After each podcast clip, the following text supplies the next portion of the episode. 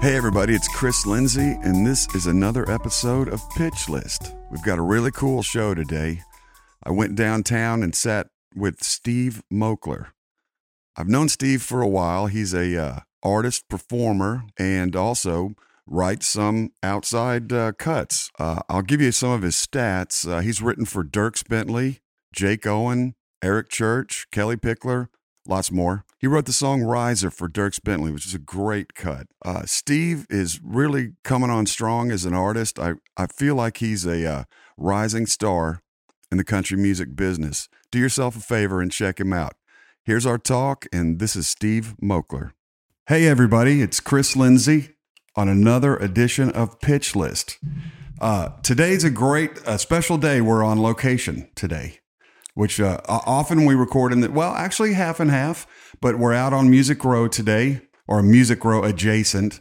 And our guest today is Steve Moakler. What's up, Chris? How are you, man? Good, man. How are you? I didn't realize you don't always make a trip out. Now I feel special. No, no, no. no it, de- it depends. I, you know, you, if you work in your home studio all the time, it's like I like to get out Yeah. and, and see people, and uh, and so this this building here is your management or PR This is or this is PR. Okay. Uh, so I- it's I don't I don't get to be here very often, but I, I love this building. It's got a great I do too, man. it. As soon as I walked in, I was like, "Wow, this place is really nice." they got the feng shui dialed. They do. Yeah. Well, I was reading this morning, kind of getting caught up uh, on you. Um, now we know each other because we, we've written several songs, so we've spent uh, many uh, therapy hours together. For sure. I feel like I know you more that way than I do as a friend because Yeah. we, you know what I'm saying. When you're working on songs, it's like a, it's a deeper level, really, but Mm-hmm. it, but maybe some of the everyday things you don't know about a person. Sure. So I was trying to catch up with you. Now, are you making the new record I was reading about now, or are you done with it? the record is finished. Okay. And we we've been um, we've been out on the road the last two months. Um, we and, and every every six weeks we've been releasing a new song off it. So the record will drop on June fifteenth. Right. Okay. Mm-hmm. And so I read on your website that it started as a collection of songs for truck drivers. Is that true? Well, it started with Uh, uh, not specifically, but road songs. Yeah, well, it it, it kind of it started with a with an assignment um, from this this company called Mack Trucks, you know, an iconic trucking company, and um, it, it, it- which grew out of a song on my last record called Siddle Saloon, um, which is about a bar in my grandfather's basement. So when I was playing my my last record for my team at uh, CAA, I just kind of cherry picked a, a few songs to tell stories about, and on that that song is about. Uh, there's one line that says, you know, Grandpa and his brothers back when they were young would come down here once they unloaded those trucks. So there happened to be one girl in the room named Megan Sykes who happened to be talking to Mack Trucks, who was looking for someone to write a song for a truck they had coming out called the Anthem. So she just did the math and said, well, he may have some ties to the trucking industry and he's from Pennsylvania. That's also where Mack Trucks is based and said maybe this would be a good fit. So they came out and to meet me and the, the, the Mack Trucks team and uh, and we just hit it off and uh, in a big way. And they they entrusted me with the assignment of writing this song. So you know, as a just as a working songwriter, I was just Oh yeah. I was just glad to have a cool job, you know, Absolutely, and, it, and it started as that. And um, I spent a lot of time with just talking to them, learning about the history of their company, and just found we had a lot of shared values. And um, I told my mom I got this gig, you know, and because um, my grandfather Siddle is her dad, and I said Mack Trucks asked me to write this song. I'm in, you know, doing research trying to get it together, and he she said. Your grandfather only drove Mack trucks. Wow. He was a mechanic and had Yeah. a fleet of them, and so I it, it just kind of it was a real gift to kind of be led to this inspiration, and so I was on the road a lot more than I'd ever been, and uh, was on the highway, and we we would we were sleeping in truck stops Yeah. every night. So I kind of felt yeah. just kind of I was coming at this song from a couple different angles with. Um, starting with just you know the the connection to my grandfather who passed away in 1995 and but has left a really cool legacy for our family and also being you know brushing shoulders with truck drivers so the song uh, ended up feeling really personal to me even though it was a commercial literally a commercial assignment it just kind of led me to this whole uh, it was just kind of a can of worms of the subject of of the highway and being a you know a traveling musician and um, it, it it it helped me piece together, you know, what this record was supposed to be. It was kind of a keystone. That's really interesting, man. Because Mm. I don't know if I've ever heard that story. It's really cool because, like you said, you it is it's awesome to get an assignment for songwriting because then you know what you're doing, Right. Versus we walk in and we don't know what we're doing really. And I've always thought it's fun. It's like Yeah, this is what yeah. we're going to do. You know, this is what we're going to deal with. Um, but then to have that actually bleed into your artistry, like open a door for Yeah. you. You know, that's typically not the story of that. No, totally. And it's really cool. Not. It was a gift. But I think what you said it's interesting, and because when I was younger, I I was on the road for I don't know for a while, maybe eight years, and uh, that lifestyle that you live now, of, and you tour a lot, so. Mm-hmm. You really do hang out with truck drivers. I mean, it's like it, it's every night. It's the iron skillet's the only thing open Yeah. to eat at, and uh, Exactly. you know, you kind of just run in the same circles, you know, and it's it's it's interest. It's just an interesting aside, really. It is, yeah. Now I know I've talked to you about this, uh, but I'm just going to talk about it again. Um, you like the road, I, I like the road. I, Yeah. I you know it. Of course, there's there's days I really I really don't like the road, but that's part of the road. You know, you had like three hours sleep the night before. I mean, I, I love I love performing. I Mm-hmm. love uh, I love the connection. I love the energy of coming into a city, and you're at the waiting at the venue. And you're like every night. I'm always surprised. I'm like, people know our music here, and Right. sure enough, they just start par- coming to the parking lot, and they come out, and they're singing your songs back to you, and, and that that's that's what I love about the road. It's, it's Right. But you know, it's uh, and I love the camaraderie of of Mm-hmm. being in a band and Yep. uh, you know, just just the, the relationships you, you make Oh, yeah. on the road. There, there's just a special bond that Oh. comes with it. It. You know, it, it definitely can get old and can wear you Oh, yeah. down. It's But like you said, Mm-hmm. and I get it better now. You that's what you that's what's required to do what you love. yes, that's that's the best that's the part of it and you know anything It's in- worth it to me. anything in life if you it's always going to be better if you take a positive attitude my second question for you man when i was driving in thinking um you how do you separate in your mind or do you so you as a writer you have Mm-hmm. kind of two hats you know you have the steve moakler as an artist hat because you write all your Mm-hmm. stuff but then also um, you you've gotten quite a few cuts as you know just a professional writer i mean Mm-hmm. and you do you do you have writing dates where you're seeking an outside cut or is that an outflow Mm-hmm. of you writing for yourself I, you know, that's a great question, Chris. I I feel like I'm I'm still figuring that out. You know, and that's that's something I'm I'm always trying to you know figure out how to walk that line and and uh and I think it, it kind of comes in waves for me. You know, there's like when we were in the heart of making this record, I was pretty hyper focused on on that, and I felt like the people that I was fortunate enough to sit down with were wanted to, to serve that goal as well. Um, but I really, you know, I, I I've also feel like it can be a setback sometimes to come in and and go, no, it needs to be something for me and for this project because I just love writing songs and I, I love I for me to love writing a song. It doesn't necessarily have to be a song that I would I want to sing. I just Right. if it, I, I love serving the best idea in the room, and if that's an idea for me, that's that's really exciting and probably my probably my first choice. Um, but you know, just a great idea to me is is, is the most exciting thing, and um, so I, I just I really I think the best results happen for me when I just come in as a servant to whatever whatever song wants to be born that day. You know, Yeah. and and and I I haven't had a lot of luck with with kind of wrestling it into being something for me. No, I, ha- haven't either. You know? I- yeah, Amy and I talk about it often. I, I don't. I, I I know some people do it. I don't know how they do it. You're walking in with a completely open mind to your writing sessions. Yeah. You're what you're going to write with people that you really love to be with, Mm-hmm. and you love what they do. And then it, you know, if it la- if it if if the muse lands it in your lane, then you're excited. If Yeah. It, if it lands in Florida Georgia Line's lane, you're a writer and you're excited too because Right. you know that's that's great too. you know, if, if, if sometimes I have an idea, you know, Right, I would okay. say it's I would say it's somewhat rare. You know, it may maybe you know a quarter of the time I might have an idea that is just feels really personal, is burning a burning a hole in my heart. I'm like, you know, this is. I don't even have to try to make it my thing. It just it just comes out that way. Yeah. You know, and those Yeah. tend to be the songs I record. Okay. You know, um, but yeah, it's it's definitely a, an interesting uh, line to, to walk, but it's it's fun. It's fun to try Right. to walk. But I, I if again, I feel like I have the most success when I can just surrender the control and just be a, be a songwriter and serve serve the Yeah. idea. Well, I was watching uh, a documentary the other night. My kid Oscar showed me of George Martin interviewing Brian Wilson from the Beach Boys about writing "God Only Knows," which is just an incredible song. yeah. And so Brian Wilson's kind of going through all this stuff, and you know, you know, and he's kind of not making his point. point, and then he finally just looks down and he says to George Martin, he says, "You know, man."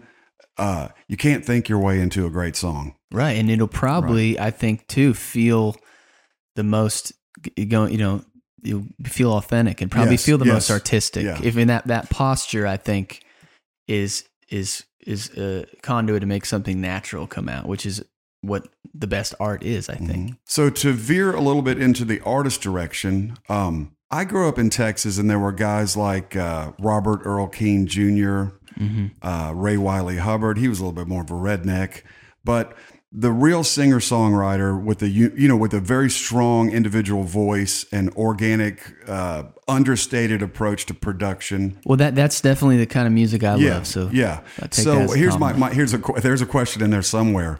Um, I'm really starting to see more and more of that sort of thing enter the mainstream of country music Mm-hmm. in 2018. And I don't want to say it in a weird way, but it is higher quality in my opinion. It's more honest, organic, more heartfelt. Do you see that the country, the modern country music industry moving that way?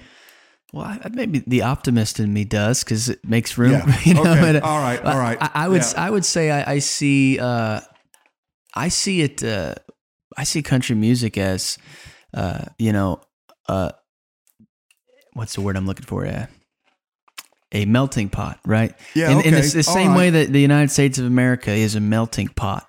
Yeah. I think that in the last you know few years, uh, country music has become a melting pot where you have Kacey Musgraves, you have Sturgill Simpson, and you have Florida Georgia Line, and you have you know Chris Lane and everything in between. And so I've been encouraged that you know I feel like there's it is it is a broad spectrum, and uh, and I think it there's room for for what I do. I'm very thankful that there's room there's room for. it. Oh, there's definitely room. Yeah. And I, I also think that it has something to do with new delivery to vehicles like Spotify or Mm-hmm. the streaming world versus the old days where record companies really controlled the output.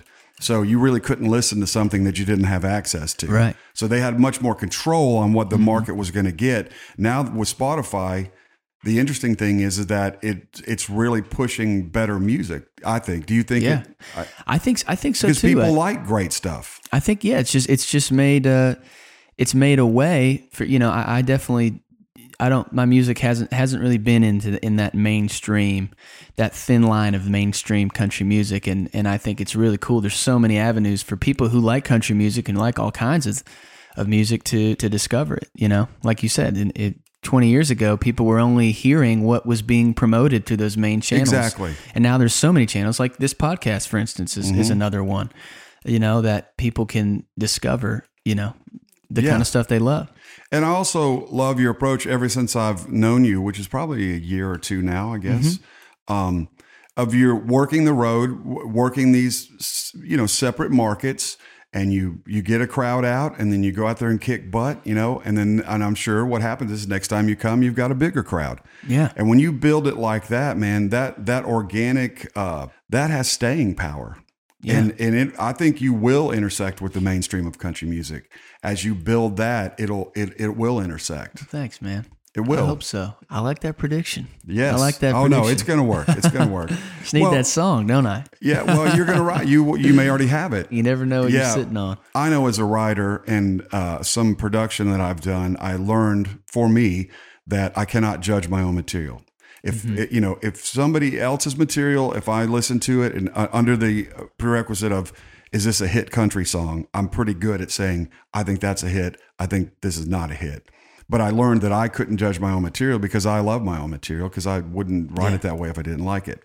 right. Do you uh, do you ever run into that? Like when you're making your records, do you use outside voices in your people to you know help you with that? I do. I have a, I have a small trusted circle. You know, I have Mm-hmm. my, my my team at Creative Nation, which is Beth Laird and Luke Laird, my pro- my producer, and Jeff Skaggs, who's kind of been my right hand man on Music Row for nine years. He he really introduced me to this whole town. Wow. So y'all been together. From We've been together for a long time, and, and he he believed in me before anyone else did, and so I trust him a lot. And then and also my wife Gracie, them she she Sure. Oh, has she has a huge influence, and oh, also yeah. has a very different perspective than all three of them do. and I think very valuable too. By the It way, is, it is, and I think so. I think it's a nice balanced counsel, and uh, but I would say I, I have pretty I have pretty strong feelings about about songs. Mm-hmm. Uh, you know, I can usually tell if it's good if if I think it's good, if it's a good Mm-hmm. song, and if it's something I, I when I cut songs, I try to think, you know, to the best of my ability, do I think that I would want to sing this song twenty years from now? right? Can I imagine myself wanting to sing this song? That's kind of the my barometer more so than does this sound like a hit? Because I really Right. don't know. I, I really don't know. I know what I you know what's a hit to me. Right. Have you had the experience of um, tracking, like going into the studio with some songs that you're ready to rock? You think these are Mm-hmm. the songs, and some of them work better than you thought, or not as Mhm. good good as you thought? Yeah, I've had I've had both. I've yeah, had that happen too. I for sure. I think it's interesting because there's like, and then sometimes a song that you really have your eye on is, I think that's going to be the the big one. yeah, It didn't work as good. yeah, It's another step in the process. yeah. Totally. It's and it's that's that's probably one of my favorite things about recording is that the mystery. Uh, you know, in the same way every day when you're writing is a mystery. Yes. You know, you don't know what where the idea is going to come from, or even the first time you see the idea, you may not be sure what what was loaded in it until you explore it. And when you get in the studio too, yeah, you you, you don't things can really sneak up on you for better Yeah, or worse. For It's- better or worse. Well said. That's what I was trying to say. as much as you think, even you know, as much as you just look at the integrity of a song, you know, you and I both being songwriters, and you can how it comes out at the Bluebird Cafe, you can go, oh yeah, that's a great song. Mm-hmm. But there's something at the studio that can add an X factor. I love the idea you said. I want to explore uh, the mystery of it. I think that is what we love, isn't it? In the writing process, Yeah, in the recording too. That's the that's the great the the the beautiful part and the terrible part. You know. yeah, But that's the it's the riverboat gambler. I always say that. It's just a roller coaster ride. yeah. It's what makes it fun. you're chasing invisible magic. Yeah. And you just Yeah. and you don't control when it shows up. No, you don't. We do all these little things we might Yeah. think are are somewhat controlling or influencing the environment. Maybe they are, maybe they're not. But it's it's it's it's ultimately it's something that feels out of our control. And and I think we all get we all know the feeling when it shows up, Yes. and that is what keeps us coming back every That's day. right. Even if it doesn't come back for weeks, Mhm. you keep coming back, waiting for that. Yes. Waiting for it to strike again. Yeah, you just it's the best feeling in the world. Where you just show up and wait for the magic, I guess. Yeah, that explains a lot of my anxiety right there. well, I, I thought of it one day. I think I said it on one of the other podcasts, but I was just like, uh, a bricklayer uh, can, you know, a good bricklayer, they can tell you right there. You know, he can lay whatever, 500 bricks a day, whatever. I don't know, 100 square feet. I don't know. Right. Mm-hmm. That's easy. So he does that and that's it. He did it straight and level, then he's done. In our thing, we don't know how it works. right. It's Right. a mystery. It's and like, you, and you can say, "Oh, this is a perfectly straight foundation of brick," and you show it to someone, Yes. they go, "That's totally crooked." Yeah, right. Or No, it's you can not. you can build a wall that's completely crooked and crazy, and people love it. it's so true. A it's a mystery. Don't go away. We'll be right back.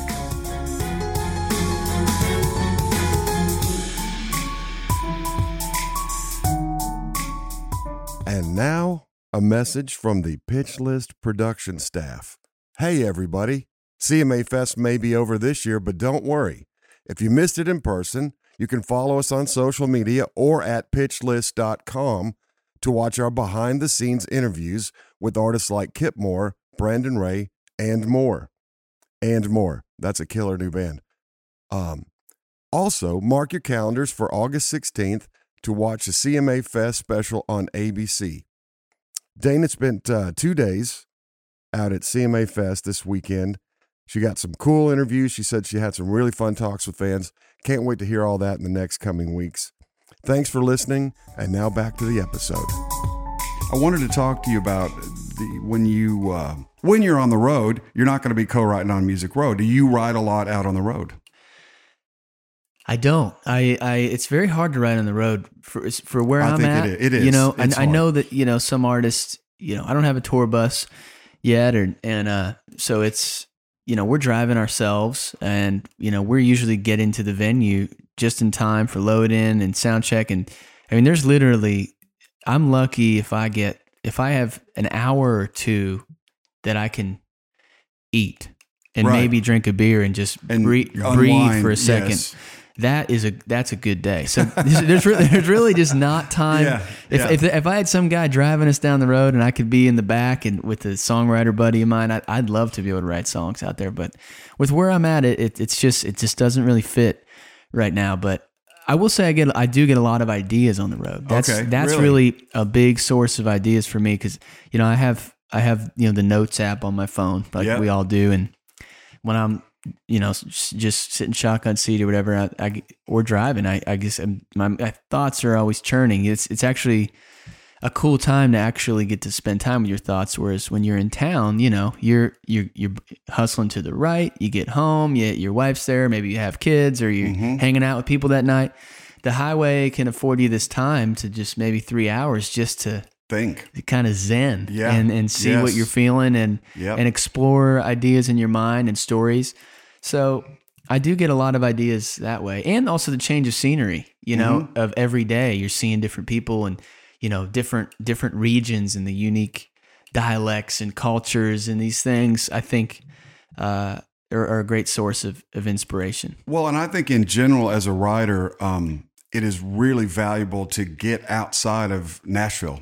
Yeah. There's such a group think here. you yeah, know. sure. and it, it has good things and bad things but you know there's kind of a general idea about how things go and what's a good song at any given time when you i find whenever i go out to see artists that i might be working with on the road it really reminds me of what's real life Yeah. you know like people have jobs they've got kids driving them crazy you know Yeah. and they want to come out to a show and and and unplug for a couple hours and have fun Yep. and or be moved and cry but uh I think it's I love going out on the road because I think that the fans of country music are way more forgiving on the songs than the people here in Oh, town. of course, yeah. Do you notice that? It's like Yeah. they love a lot of stuff. They're not and and here the No. gatekeepers in Nashville, I guess it's just how it works. You know, they you know, they're good at what they do, but they they can be jaded. And uh, Mm-hmm. it's really great to get out and just see the real thing happen Mhm. you know and so you have the benefit long Yeah. story short as an artist you have that benefit of really interacting that way with your fans and seeing you know what what works for them Yeah, it's it's and I, I think too another another you know extension to that is I think you know the more time I've spent on the road and the more you know as as crowds you know grow and I have opportunities to play for bigger audiences like I have for the you know first time the last couple years uh you know coming to a writing room I have this whole new kind of instincts that are built in I'm imagining this song in, in that on that big stage you know Yeah. rather than I'm just imagining a song played in my bedroom and then maybe at the Bluebird Cafe. You know, that's a, it's a different type of song. Oh, absolutely. There's an overlap there of The- just a great song is a great song, but it, there's definitely a it's a different frame for that picture you can imagine it being in. You know, mm-hmm. and I think without really thinking about it, the more you you play in front of audiences or go to big concerts, you it, it kind of makes its way into your approach. yeah there is a whole Right. psychology of how your songs are received and how many people are involved Yeah, I, I just think, like you said and i think it's very true Yeah, and I don't. I, again, I don't. I, I don't think about it that way very often. But like I said, I think it's more of a subconscious, subconscious, thing. yes. But but it is an interesting thing to to actually to think about Yeah, because you can yeah. imagine. I mean, imagine. You know, it's it's almost like you know. Uh, the, the the context of a piece of art is a big has a lot to do with how you see it. Right? yes absolutely And if you think about a song, would you, you know, the thought of seeing, you know, Florida Georgia Line at a coffee house just doesn't make sense. No. Right? no But but you could you can you can imagine like uh, Brandy Clark at a coffee Sure. house. But they and they both have great songs and they have Yeah. very unique sounds, and uh, you know it, you I, I do wonder sometimes about that. Just is it does, does certain music have a have a, a capacity a limited capacity. Just it, it doesn't make it better or worse, but it's just No. it's just the the the, the best Well, frame for that. It does music. maybe in the sense of how many people will be grouped together at one time to hear it. Mm-hmm. But even things that are more intimate, they still have the capacity to reach just as many people as they listen on their own. What we're talking about is in a venue. True. But you know who said it? I remember now. I couldn't remember it, but it was Desmond Child was explaining his theory because he wrote all that Bon Jovi stuff, big arena rock. Sure. He was talking about that, and I can't remember. It, it was really interesting though. He was like, you know, he was singing his lines. It's like, blah blah blah. Then you wait because it's got to go all the way to the back, Huh. and then blah blah Yeah. blah. You know, That makes and I never sense. thought of that before, and I was like, it, but it really does. It really does. You know, um, That's brilliant for him to have that. Kind yeah, he's a smart guy. That's really he's a smart. smart guy. Uh, so where do you? Uh, I th- I've never asked this question of anybody, but I want to ask you. Where Where's your vision for you in five years? Man, uh, that is a it's a really great question. It's it's really hard for me to answer that right now. I feel like uh, I've actually just was talking to my wife about this last night. Um, you know, I really I really uh, have a hard time um, defining success in a macro way. You know, of Mhm. saying, and I think part there's there's something I there's part of myself I, I like about that because I'm able to be to be grateful for um, for for the for so many things, you know. Right.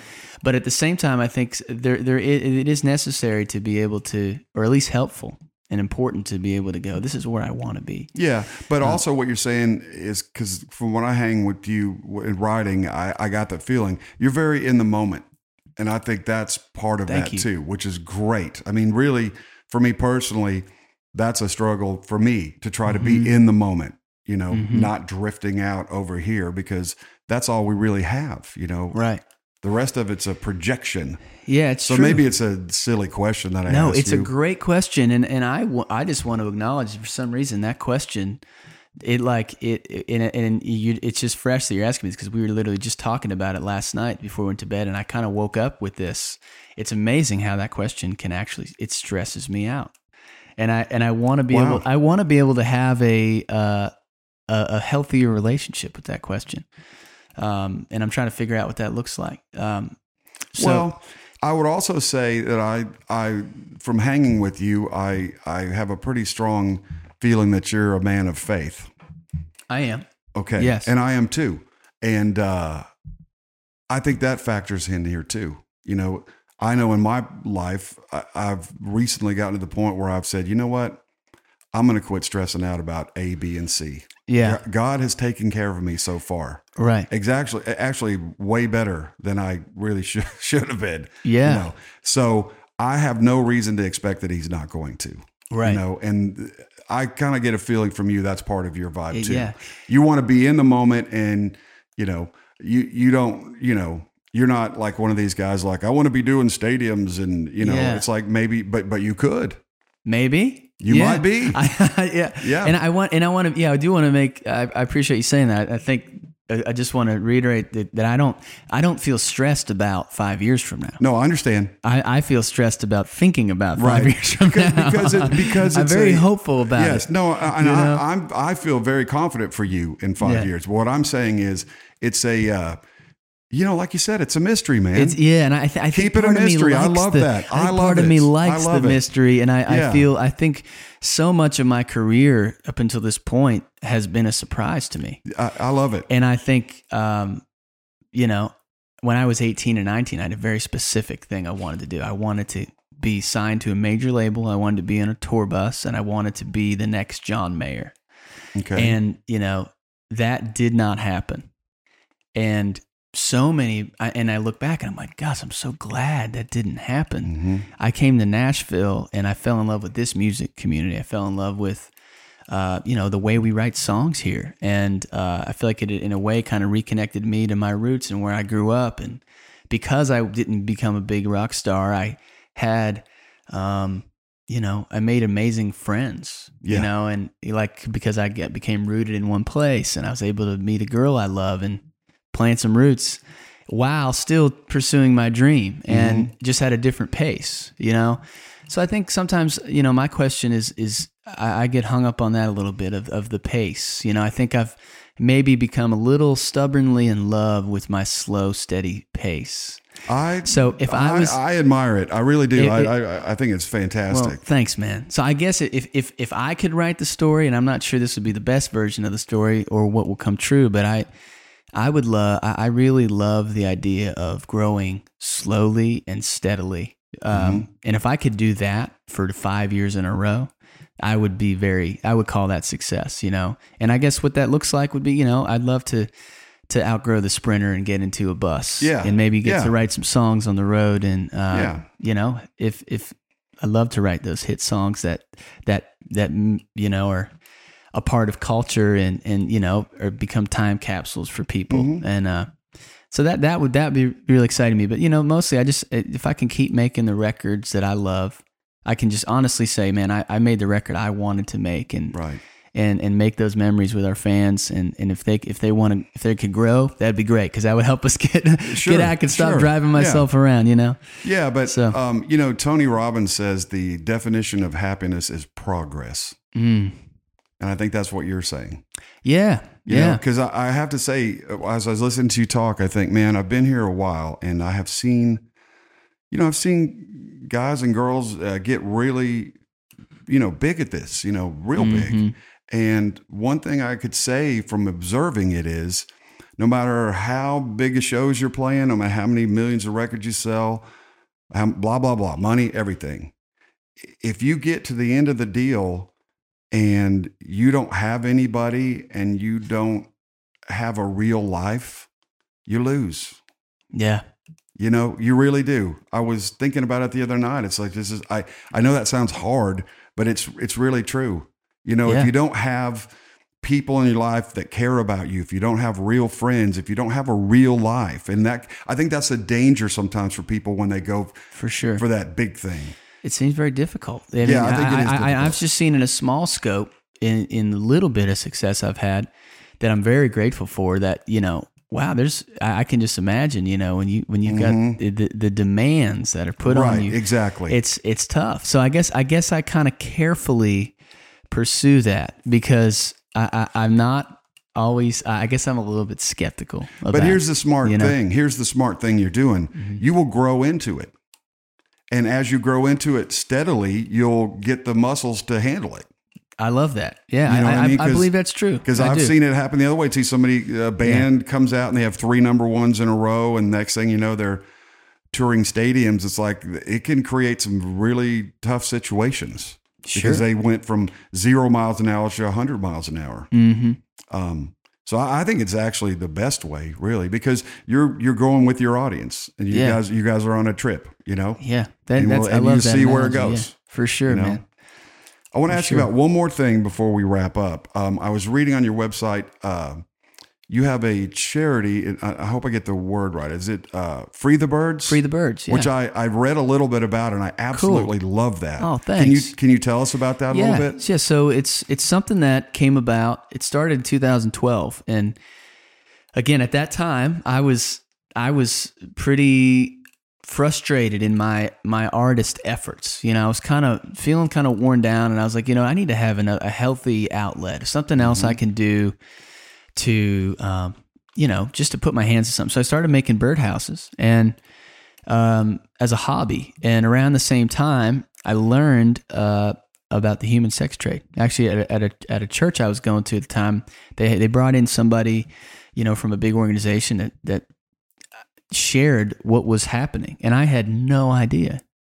And I think a lot of people were were stunned, and Mm-hmm. so I kind of left just feeling like the weight of it. Um, Yeah. More than really anything else I'd ever, you know, any other cause or anything. It's hard to believe that's going on in the, just in, in the shocking. modern It's world. just you you don't even you. I I know it's crazy. it's heartbreaking it's shocking and and um and uh shortly thereafter i heard some i heard this quote and i can't pronounce the guy's name of that said this quote but he said uh god loved the birds so he made trees man loved the birds so he made cages and if you just that that's Hmm. Oh, so yeah. simple so heavy and i think a perfect um analogy for for what is the human sex trade it's it's it's human beings trying to grapple and control and manipulate something that is meant to be beautiful and created beautifully. And I so and it's and it's and it's twisted. And I think the birdhouse in that analogy is is humans stepping in to to repair what Mm. humans have made a mess of. And um it's so so it kind of just is a symbol of of of what of the effort we're making It's- and and and it's not a nonprofit organization um, there's there's so many nonprofit organizations that are doing great work and that have the staff so we we really are just a, a fundraising a fundraiser for them so i bring the birdhouse out and we invite people to to drop some cash in it on their way out and every tour that the birdhouse gets filled up with cash and i've i've i've built them in my basement out of cedar I've, we've we've sold over oh, I think over 120 or 150 of them. Just And you've all raised. the profits You've, go. I'm not going to say how much, but I saw a mm-hmm. figure. You've raised lot of money for Yeah. to help with this. Yeah, it's It's it- really it- impressive. and it, well, thanks, man. It's and it, you know, it's it's it's been really cool that our, our our listeners and supporters have really have really taken to it and have really uh you know they they they've done it all. You know, I love the uh, the symbolism of it, and I think it's really a smart marketing tool used in a really fantastic way, which is the bird, just like you said.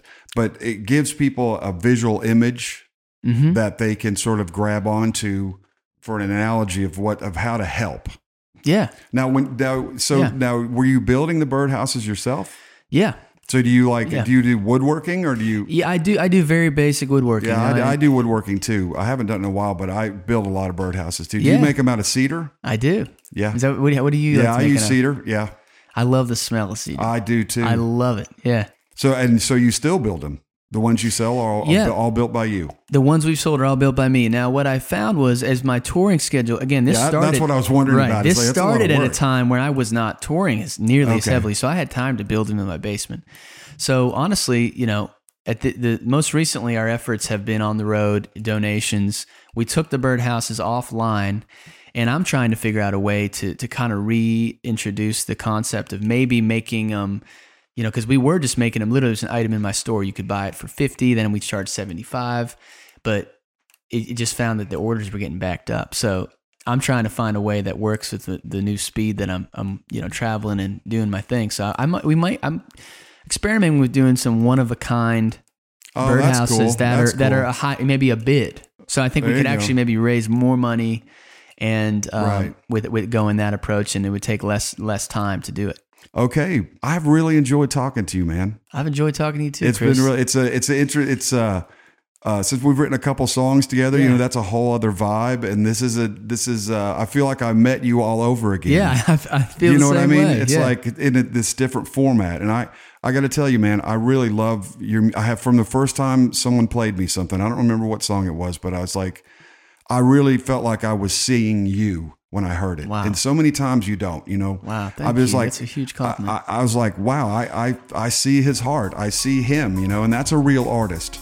wow. So I hope that you, uh, I hope that it just goes out the roof for you on this record, and I know that it will. I think you're going to be around for a long time. Thank you, Chris. That means a lot, man. Thank you, Steve Moakler on Pitch List, and we'll see y'all soon. Bye. Thanks for listening to Pitch List, the Songwriters Podcast.